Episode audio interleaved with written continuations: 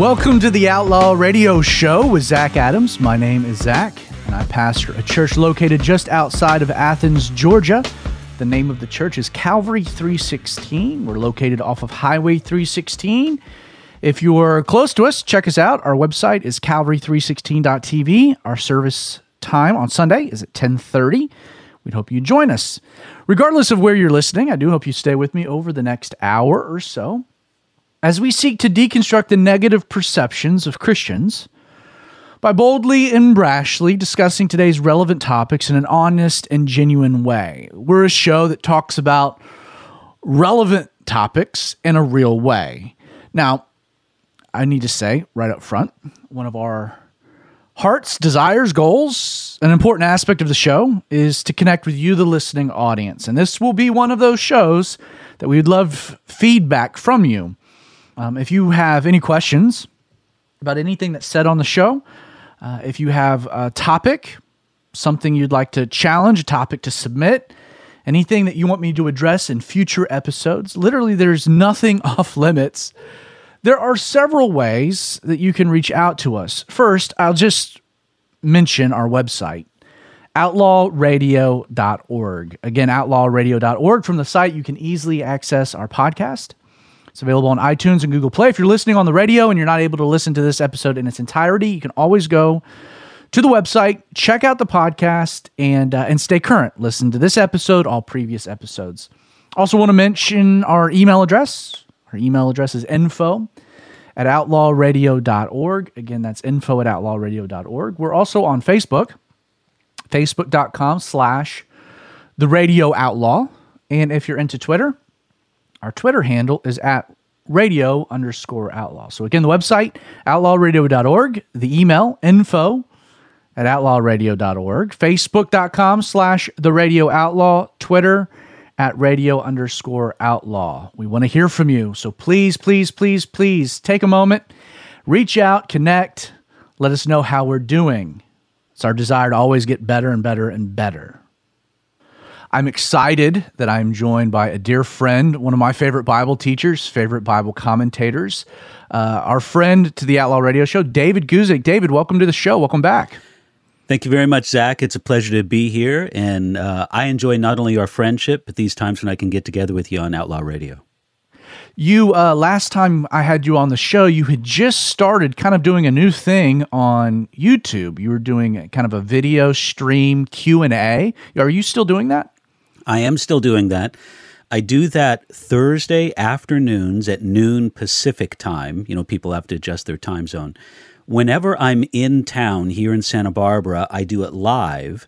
If I'm out of town, then I pre-record one. But I especially love the live chat ones when I can do it with people. And uh, that's an enjoyable part of my week. Explain how that works when you're doing it live. I'm, I'm kind of interested. So you just oh, you do a, a live stream and then you field questions in the comments section. How does that work? Exactly. Uh, YouTube enables the ability to have a live chat in a side window while the video is going on. And people type in their questions in the chat area, and I look at them and I respond to them the best I can. I'm not trying to pretend that I have an answer for every question. But uh, yeah, I just see it in the side window and the chat window, and, and we take it from there.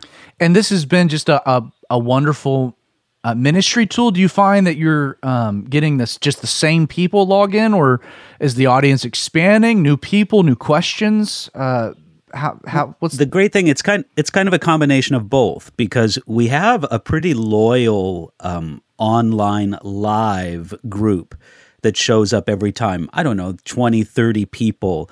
It's almost like a little bit of family. They they carve out the time on their Thursday afternoon to, to join us. Uh, but then we do have a steadily growing subscriber base of people who view those videos either live and participate, or when it goes onto the YouTube channel and they just see the Enduring Word YouTube channel and the question and answer sessions. Again, just for the audience that, that that's listening that would be interested, just tell people where they can find this again. Well, if they just go to YouTube and search for Enduring Word or for David Guzik, they'll find the Enduring Word YouTube channel pretty quickly.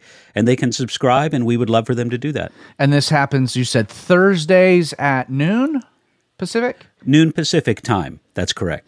Well, I have you on the show today to do my own bit of Q and A, and and the topic is very um, very complicated. It's a very complicated topic. It deals with abortion and our perspectives on abortion as Christians. And I really, just right from the start, appreciate uh, your willingness to provide um, some candor and some clarity to some important things. There is no doubt, no question, a scientific debate raging in our culture concerning the moment that life begins, whether your position is conception, uh, at the moment the embryo's developed. Uh, Georgia just passed um, a heartbeat bill. Uh, you have the twenty-four weeks, uh, this kind of arbitrary viewpoint, the moving goalposts of viability. Th- there's a debate, like, when does life begin? What I want to start with by uh, is just asking, like, what does the Bible specifically say concerning the moment of, of, of life? Well, of course, there's not as much specifically spoken as we would wish. I mean, the Bible speaks to scientific issues, but it's not fundamentally a science textbook. Although, again, we want to recognize and acknowledge and understand it where it does speak to scientific issues. And to me, when I think of life in the womb, one of my go-to passages of scriptures is in Psalm one thirty-nine, where in this Psalm of David, he so eloquently speaks about God's specific knowledge of, and we can even say relationship with, an individual in the womb. And so we can say categorically that life begins and is acknowledged by God in the womb. As for exactly when the Bible says that life begins in the womb, I I would just follow the general principle that it's better to err on the side of safety. Uh, we want to extend it back sort of as far as I can and give a recognition of life and a valuing of life, um, really as much as we can from the moment of conception. Speaking to this particular psalm, can you just give the audience a little bit more context to the passage? Uh, what's being addressed, what David is writing about, just for those that might not be familiar with it. Psalm one thirty-nine is one of the most beautiful and brilliant collections, uh, or I should say songs, in that collection of one hundred fifty psalms. And specifically in this part, what he's dwelling on is how beautifully and wonderfully God knows the individual. So here he's speaking in Psalm one thirty-nine. I'm going to begin reading at verse thirteen. David the psalmist says this, "For you," and of course he's speaking towards God, "for you formed my inward parts. You covered me in my mother's womb. I will praise you, for I am fearfully and wonderfully made. Marvelous are your works, and that my soul knows very well. My frame was not hidden from you when I was made in secret and skillfully wrought in the lowest parts of the earth. Your eyes saw my substance being yet unformed, and in your book they are all, or they were all written, the days fashioned for me, when as yet there were none of them." And we just look at that and we're kind of astounded. I mean, that particular line, "Your eyes saw my substance being yet unformed." Uh, you know, the ancients knew that there was a development process that happened within the woman's womb. And David's indicating that very early in this development process, when you would still describe that being within the womb as being yet unformed, God had knowledge of the individual, and we would even go so far to say a relationship with that individual. This is a very beautiful, but as well a very powerful passage of Scripture that speaks of the idea that life is valued and precious even in the womb. So you would say that the Bible, concerning the origins of human life, places that in the womb, but in regards to taking a hard line concerning, well, it's at conception, or, you know, the more Roman Catholic position where, you know, contraception is prohibited because of the, you know, the essence of the the elements of life, that, that some of that debate ends up getting into the minutia that we should avoid? Or do you think that there is still a, a, a solid biblical position concerning that?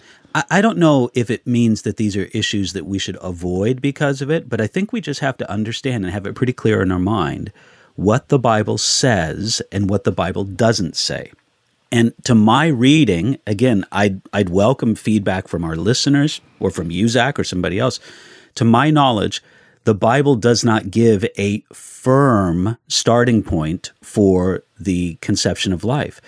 We know that it begins, and I'll just use the phrase, uh, while my substance being yet unformed, that life is still precious to God. That's the whole point of Psalm one thirty-nine. So, I mean, I think we should regard it as early as possible. But I think there is a place for recognizing that because the Bible doesn't speak with um, absolute clarity on this, that there is some room for disagreement among Christians as for when they would sing. So if if a Christian wanted to press very hard for the idea of a heartbeat, um, you know, recognition, uh, I wouldn't quibble much with that. And matter of fact, in today's political and civil context, I would see that as a great advancement Uh, over uh, the, the present situation. Yeah, in the state of Georgia, that was recently just passed, you know, prohibiting any abortions after the detection of a heartbeat. And and I'm with you, in a in a democratic, uh, secular society, when we're not a theocracy, um, you know, that's a, a, a very, I think, reasonable uh, place for us to land.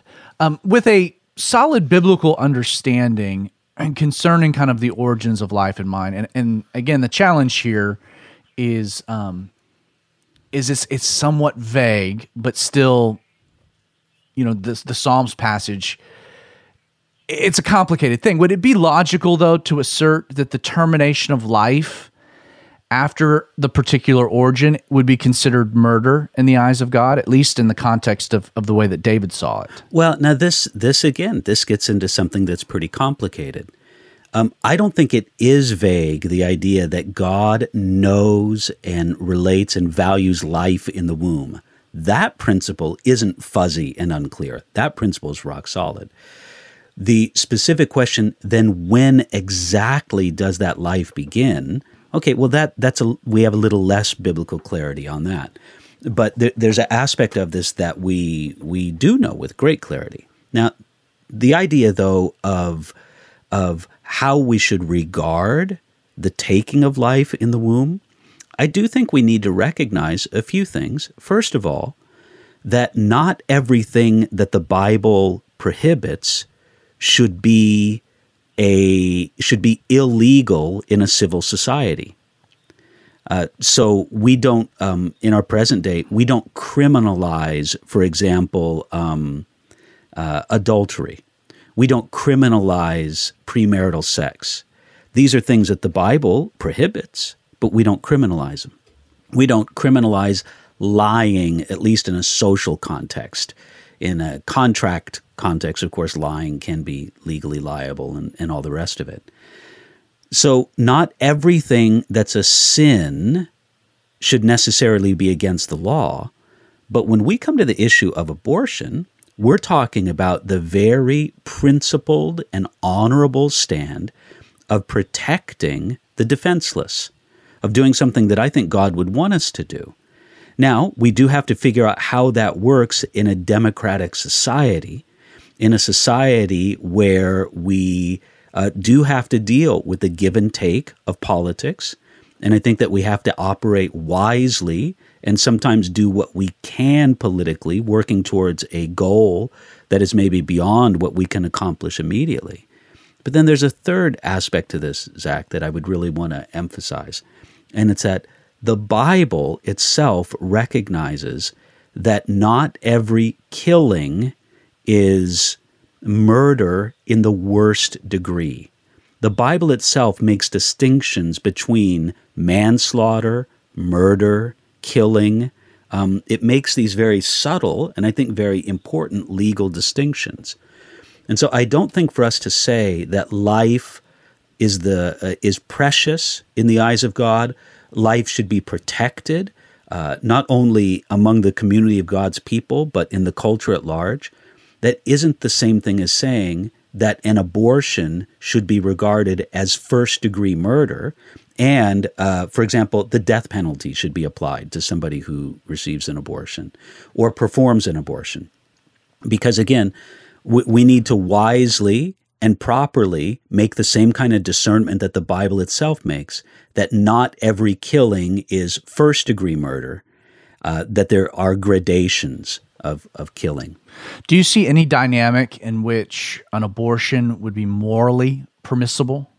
That's a very interesting, difficult question. The the well, the the, the one the one uh, situation that is often brought up, and I think legitimately brought up, because although we would say it's exceedingly rare, it does happen, that for some medical reason, the um, completion of the pregnancy and or the delivery of the child would likely mean the death of the mother.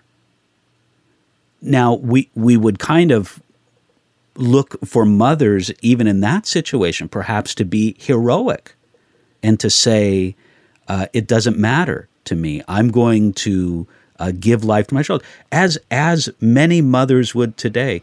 Good heaven, Zach, you know the mother of your own children. She would lay down her life for your children. She would, in a moment. Of course she would. And so we kind of think about that same thing. Well, um, perhaps a mother could and should do that. But for us to legally demand that kind of heroism from mothers, it, it just doesn't feel right to legally demand it. So perhaps in a situation where the full term or the birth of the child would likely mean the death of the mother, perhaps in those situations, there would be a permission. But I, I don't see any biblical or moral, forget about biblical, let's just say moral justification. For example, um, abortion uh, being um, um, conducted because of a, a criminal, um, a criminally enacted, let's say a pregnancy born of rape or incest. Uh, that that's again to penalize the child for uh, the sin of another. And so I, I, I don't even see that moral equation working out. I mean, we're in a dynamic where we live in a culture that even presents certain physical deformities as being a justifiable reason to abort a child, things such as Down syndrome. You have countries like Iceland where this is um, a national policy, and the best way I can describe it is it, it's just barbaric. Well, it is. It's, I mean, perhaps the best word to apply it is it's inhumane. It, that's exactly what it is. It goes against our humanity to say, uh, you can reach a point where you're so defective that we will kill you. Uh, that's, there, if I, it, it just seems strange to me. Um, it, it speaks to the moral corruption of the Western world that that isn't offensive to people, or more offensive to the society at large.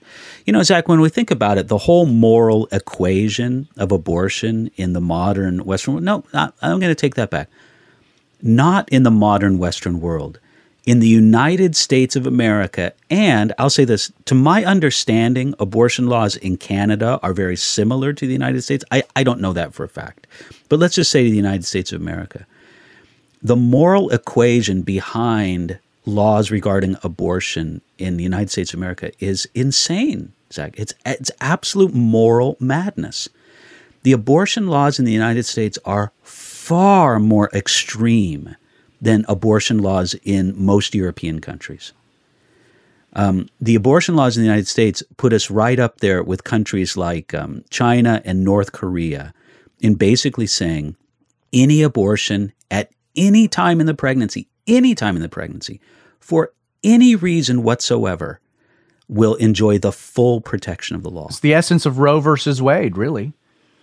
And that's what Roe. That's what that was. What the ruling was. It was the. It was a ruling where there were no restrictions at any point during, um, during a pregnancy. It, it removed the ability to define life inside the womb, and thus open the floodgates to an, an anything goes legal setup. Well, I know it's a complicated legal thing, but Zach, you know, the, the partial birth abortion laws that have been attempted to be passed in the U S Congress and those kind of things, I've never heard them argued against from a constitutional ground. I've never heard anybody say, well, go ahead and pass it, but it'll be struck down because the Supreme Court will will rule it so.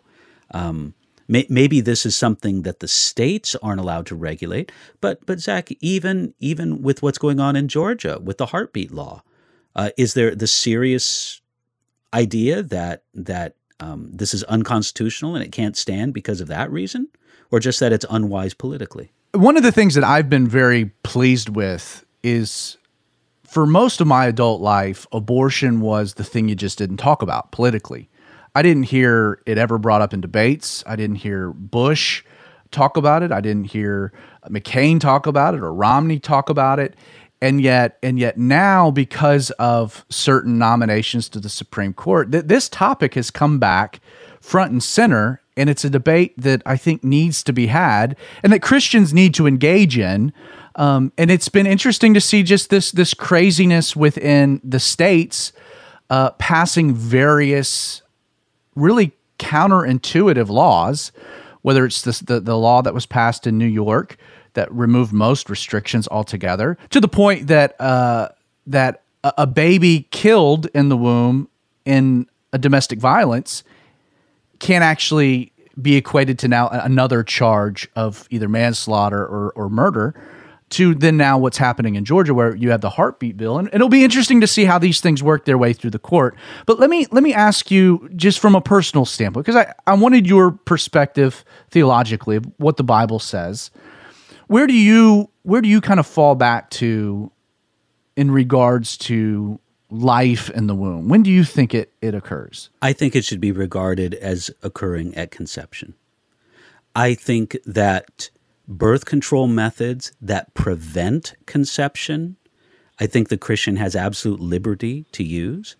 I would counsel Christians to not use birth control methods that are, what's the term, abortifacients, uh, that essentially— The plan B, plan yes, B things exactly. that happen.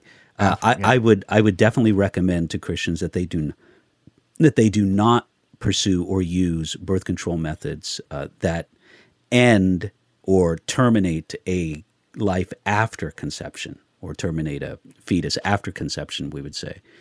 Uh, but birth control methods that prevent conception, I think Christians have liberty. Uh, not all believers agree on this, I understand, but I believe that Christians have liberty to use those, uh, whether or not God, or as God would lead them. Now, I'm going to ask you the most challenging question, and this will really set, I think, the the direction for the remainder of our interview. We've got about three and a half minutes in this block. This will no doubt carry over, so I don't expect you to answer this uh, in, in just the, the minutes remaining. Now, we understand that the act of murder— and I thought your answer about there being uh, varying classifications of murder in regards to Scripture, different v- variations in, in its extremity. But we know murder just broadly isn't an unpardonable sin, uh, whether it's murder that takes place in utero or not. You have examples like Moses and, and David, Paul, et cetera.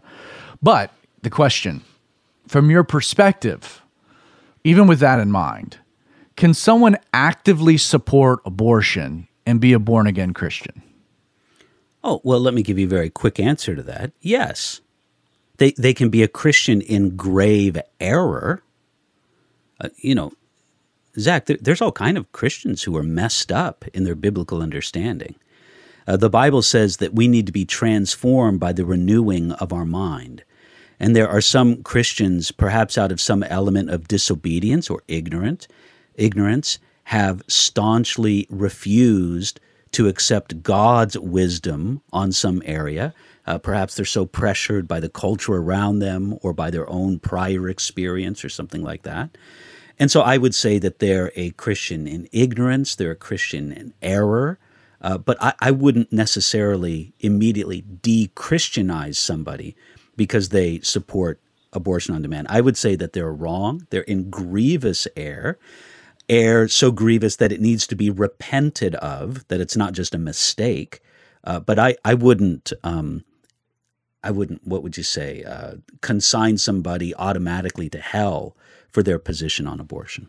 So it, so you, it is possible from your perspective, biblically, and, and I, and I italicize the word for emphasis, actively support abortion, because you brought up even in your, in your answer the concept of it being egregious and it being misguided and it being uh, ignorant and and even even needing a measure of repentance concerning. Um, I'm I'm speaking specifically to an active, like active support of abortion. So you you you believe that you can be an, a, a born again Christian, filled with the Holy Spirit, the temple of God, but actively support abortion. Just for clarity. Uh, I, I think that a, that a Christian can be in error and disobedience, and sometimes serious error and disobedience.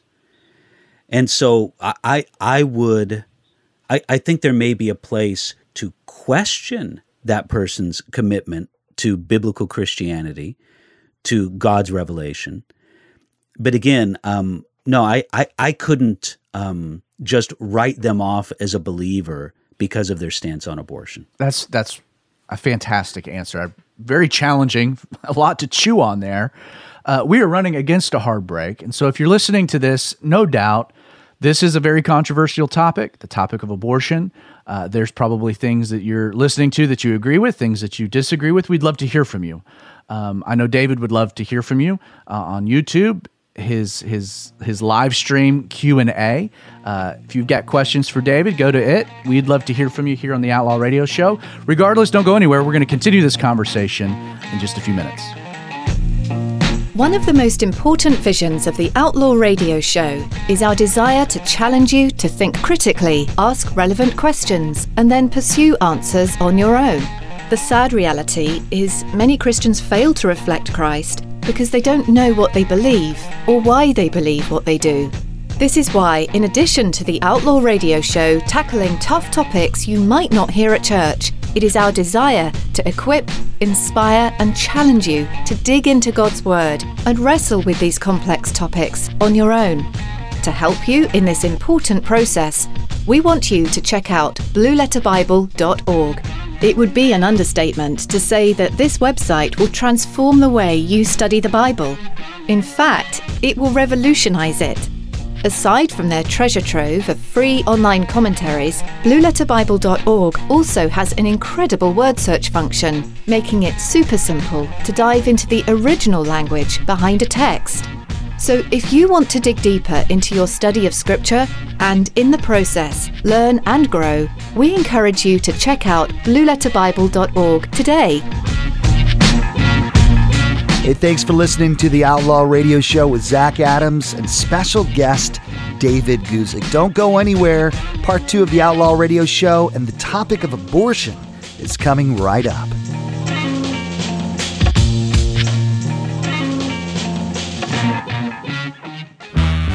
With the recent laws in Alabama, abortion has taken center stage in our culture.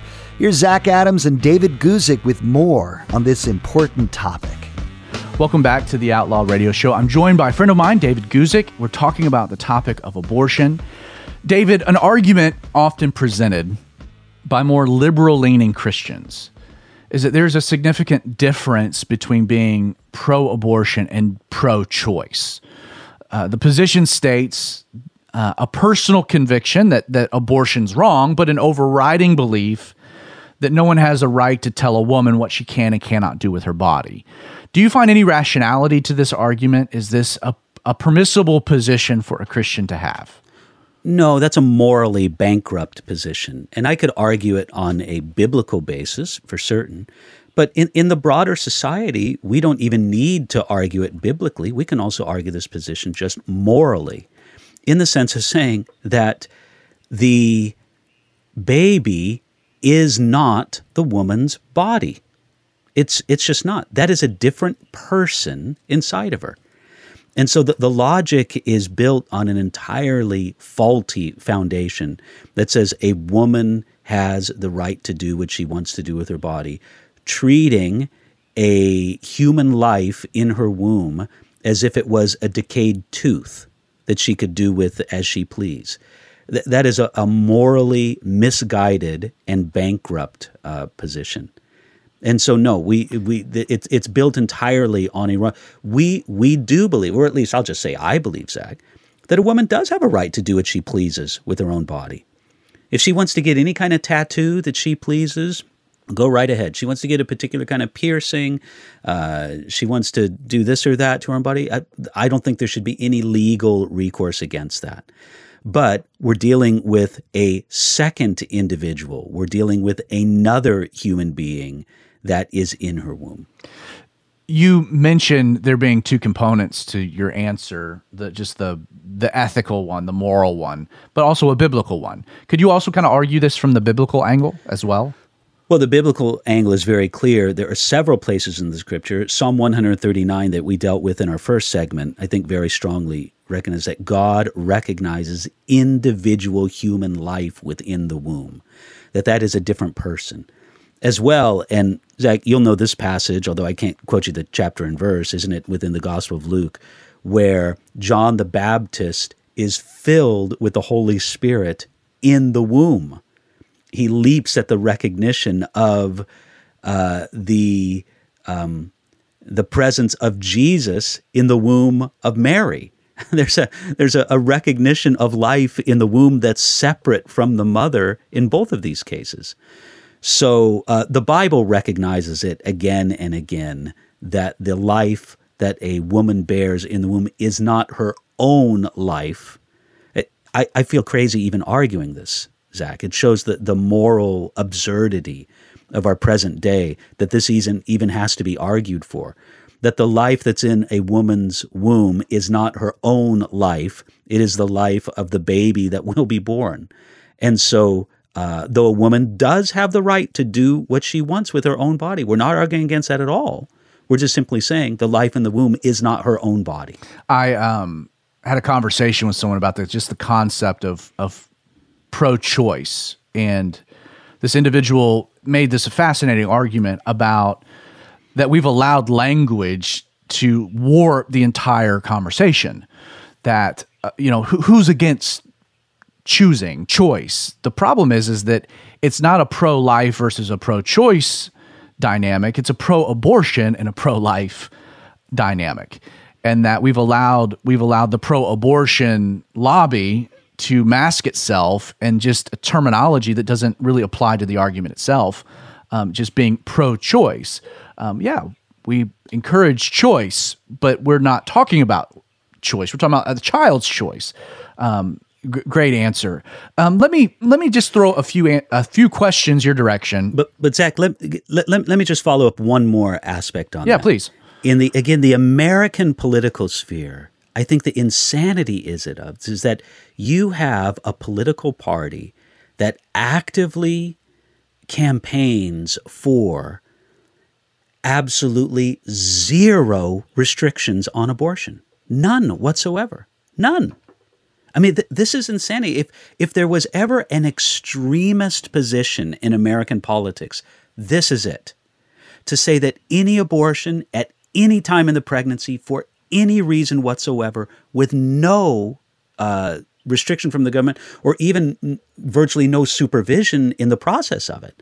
This is extreme politically, and it just needs to be called out as such.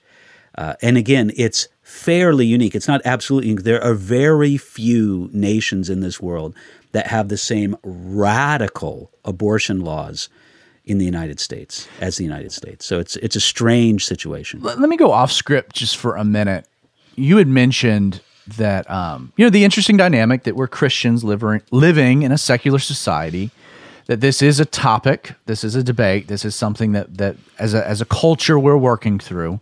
You, on one end, express the, the personal conviction and, and based on a biblical worldview that life begins, no doubt, in the womb, but more specifically that life begins at conception. But then on the other end, you uh, somewhat were in favor for, um, or at least felt like the heartbeat bill was a good concession. Is this a topic that as Christians we can make concessions on? Um, or should we just hold the line that anything after conception is is intolerable? Zach, that is, that's a fascinating question, and let me begin by saying, in my view, this is a question that I think that sincere believers can have different opinions about. I I believe that how we carry this out into the culture and how we engage the culture with this, that Christians are going to disagree. For me personally, um, I just recognize that we live in a political system, that we have a system where uh, we recognize that sometimes things need to be done in degrees, uh, not all at once. And so uh, I am first and foremost in favor of laws that would um, bring some kind of regulation and moderation to the idea of abortion. I, I don't know if it's possible in our society today to end abortion by fiat. Um, there has been remarkable uh, progress in the last generation in people's opinions and perspectives on abortion. Zach, you, you know this, that a modern culture, and especially young people, are far more pro-life than they were forty years ago. Very true. It, It's technology. Yes. It's the ultrasound. It's technology, and I think it's just the force of the moral argument. It's it's it's uh, it's it's obvious. It's inborn within us that we there should be something. The the extremity of the abortion position in the modern day political scene in America is so extreme that people just sense it and they recoil against it. I think that this needs to be encouraged. It needs to be furthered. And we need to recognize that uh, sometimes great things need to be done in steps. I think that's such a, a helpful reminder. And really, the irony is it's a playbook out of the out of the liberal mantra. I remember when we were having the national debate concerning healthcare. Um, you know that that Obama, you know, the the ultimate goal was single payer, but Obama argued you can't get there just in one step, that you need to take incremental steps along the way. And and as as conservatives, we it's kind of our way or the highway. I think that there's some political savvy to understanding that incremental steps are better uh, than no steps at all. Um, and I think that's a, a very helpful perspective. I, I wanna I wanna get real practical here, David, um, because we have no idea who's listening to this. Sure, uh, whether it be on the radio, whether it be on the podcast. Um, and and I want to kind of engage in a, in a bit of a, a ministry perspective. So I'm going to ask a couple questions I know the answer to, but I, I think it's important that we address. Um, if a woman has an abortion, can she still come to Jesus as her Savior? Well, absolutely. And Zach, I, I want to call you something on something you said in our first segment. You mentioned murder and spoke about it as being an unforgivable sin. Um, you used that phrasing. And uh, m- maybe you meant that it's a, in a sense, it's a, it's a sin that can't be corrected. I mean, the ending of a human life is the ending of a human life. But I, I don't think that murder on any level should be regarded as an unforgivable sin. We see God forgiving murderers in the Scripture. We see God restoring murderers. Absolutely. And so, yes, uh, abortion is a sin. If a woman has uh, had an abortion, if a man has been party to an abortion, because let's face it, that's th- there's been a, a male participation in an abortion one way or another. Well, and often there's a lot of pressure put by by the man on the woman. Absolutely. Absolutely, this is the case. So in whatever degree there's this involvement, there must be repentance. And God receives the repentant sinner. God's arms are open wide to the repentant sinner. And and what repentance begins with so often is just a simple confession of sin. And you, you know, Zach, that confession at its root has the idea to say the same thing as. And basically, it's coming to God and saying, God, um, I know at the time I didn't feel this abortion was wrong, but I see now that because of your word, it is wrong. And I change. I say the same as you, God, and I'm so sorry that I did it. Would you please forgive me? I repent of this sin. And God's arms are open wide toward that repentant sinner. Amen, amen, amen. But let me push back kind of on two things here that seem please. A, a measure, it seems to be a measure in conflict. So do you believe, and I'll just kind of present I'll just present it in a question form. Do you believe that a woman can have an abortion, claim to be a follower of Jesus Christ, and yet still feel zero remorse for her actions? Uh, I think that's possible, at least for a season. Uh, our conscience can be damaged by all kinds of things. And this is especially true when there are voices in the culture that really support something. Uh, and I, I believe it's possible to be a Christian and have a damaged conscience. Uh, and that's why there needs to be biblical instruction. That's why there needs to be uh, good teaching from our pulpits, from our pastors, from our churches uh, that instruct people about this. And there needs to be an attitude on the part of God's people that says, even though I thought this was right, my pastor just showed me according to the scriptures that this is wrong. I have to change my thinking about this. Again, this is the renewing of the mind. And so it's unfortunate when there's a damaged or a seared conscience among believers, but it's something that needs to be addressed, and there needs to be a transforming by the renewing of our mind, as Paul puts it in Romans chapter twelve.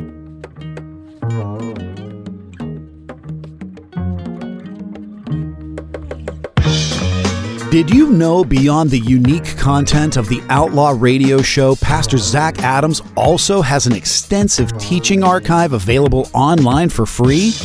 If you love to study the Bible, we encourage you to check out C three sixteen dot T V. Currently, Pastor Zach is teaching verse by verse through the Gospel of John, but C three sixteen dot T V also has video, audio, and sermon notes for the Gospel of Mark, the book of Acts, Ephesians, Genesis, Philemon, Jonah, Philippians, as well as an in-depth study on the Olivet Discourse and Jesus' seven letters to the churches recorded in Revelation three and four. With over seventeen thousand minutes of expositional Bible teaching and more than two thousand seven hundred seventy-five pages of written sermon transcripts, C three sixteen dot T V so is a, a must-visit for any serious student of the Bible. Faced with such an individual, such a dynamic, like what? How would you encourage them to approach? You know, the woman who's I'm I'm I'm a I'm a Christian. I'm a follower of Jesus. I've had an abortion. I don't feel any remorse for that. I don't feel like I need to have any remorse for that. From a pastoral standpoint, like give some guidance on on. Obviously, you don't want to heap a bunch of condemnation. You don't want to be judgmental. You don't even want to, in our culture, come across real preachy, but just from a, you're, you've been a pastor for years. How would you handle that, that individual? Well, I would say to her, dear sister, let me take some time to talk to you about this. And I understand how you feel. I understand what you've done, but you need to see what the scripture says about human life in the womb. And you need to understand that what you've done is wrong, and that there is grace, there's forgiveness in Jesus Christ, but this is a sin that needs to be confessed and repented of. I mean, I, I of course I would do it uh, in a much longer conversation yeah. in just the few seconds I just stated right. that. But I mean, that would be the, just to just do as Ephesians says, I'd try to tell the truth in love to that sister and pray that the Holy Spirit would do a definite work upon her conscience to help her see it. And, and I would also do this, Zach. I would speak to her hopeful that some of her claim that, oh, this is right, it doesn't bother me, and thing, I, I would hope to her that some of that claim is just bluster, and that really um, there is something inside of her that does recognize and perhaps has recognized that this was wrong and that it's something that needs to be repented of. From your perspective, um, just being around church for years, And, and ministering to, to women who have who are either thinking about having an abortion or those who have, where can the church do better when it comes to ministering to these women? I, I think that one of the things that the church needs to do is speak lovingly and persuasively about abortion.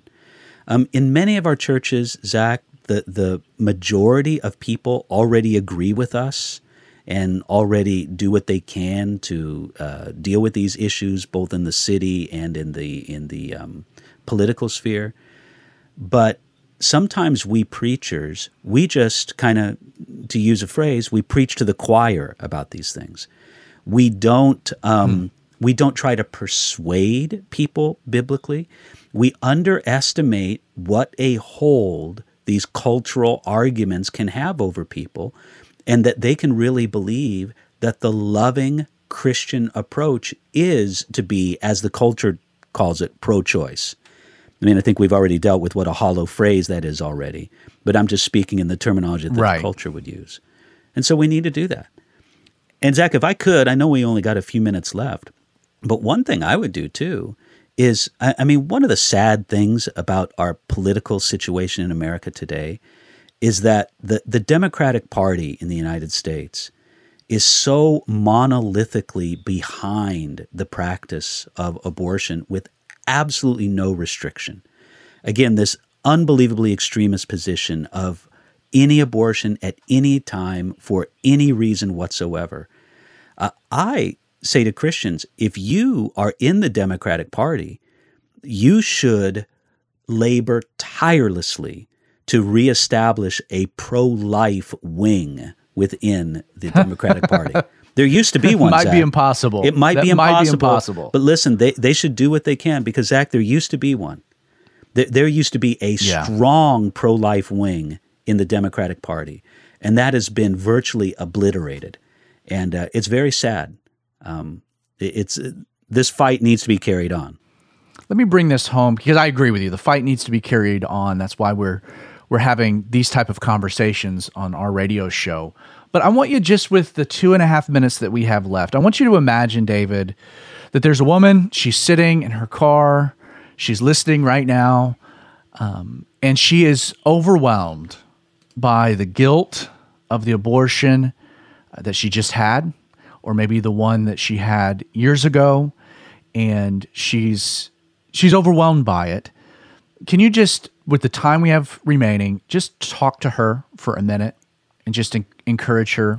I'd say, dear sister, I, I I can only imagine the sense of shame and guilt that you've had to deal with, not only with the pregnancy itself that you felt had to be terminated, but what you did in aborting the child that was within your womb.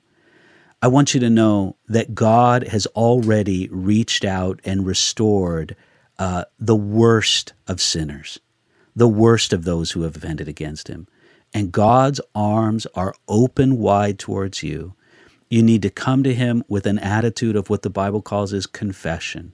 And that's simply with a surrendered heart to God, agreeing with what he says about what you've done. And, and when you come with that humble, surrendered, confessing heart before God, he promises, it's on the basis of God's word, if we confess our sins, he is faithful and just to forgive us our sins and to cleanse us from all unrighteousness. I'd say, dear sister, that promise is for you. Receive it by faith in Jesus Christ today.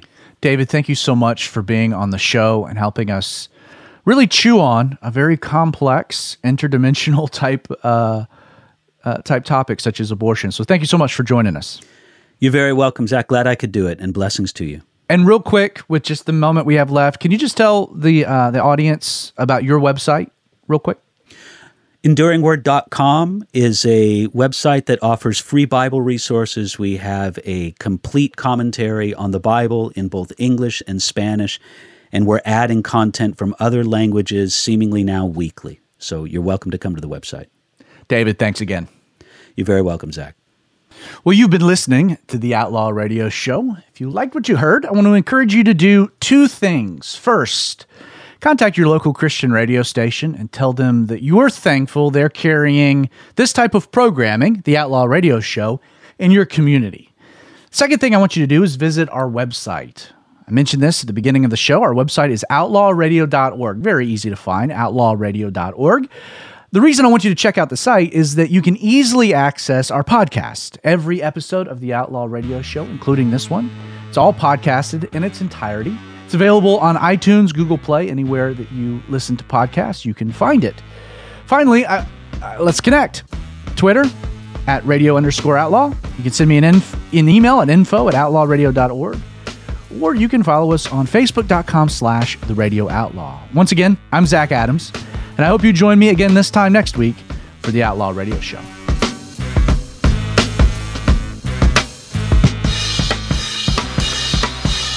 You've been listening to the one and only Outlaw Radio Show with Zach Adams. As mentioned, if you like what you heard, be sure to connect with us on Facebook. Follow us on Twitter or check out our website by visiting outlaw radio dot org.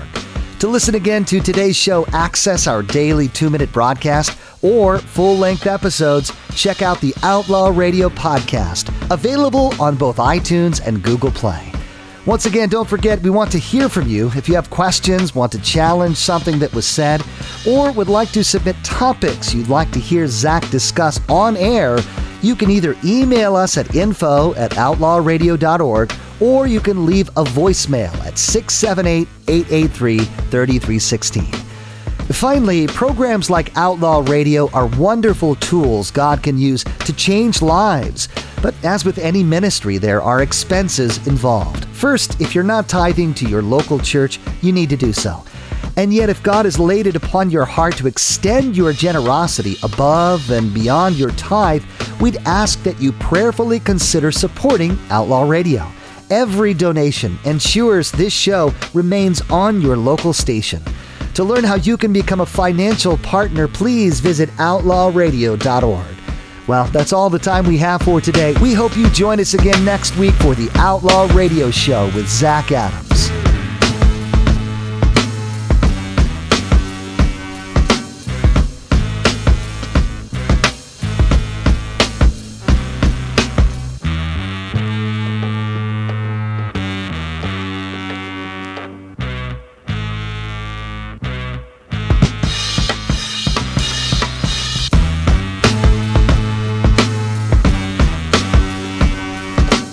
Outlaw Radio is a ministry of Calvary three sixteen in partnership with His Productions.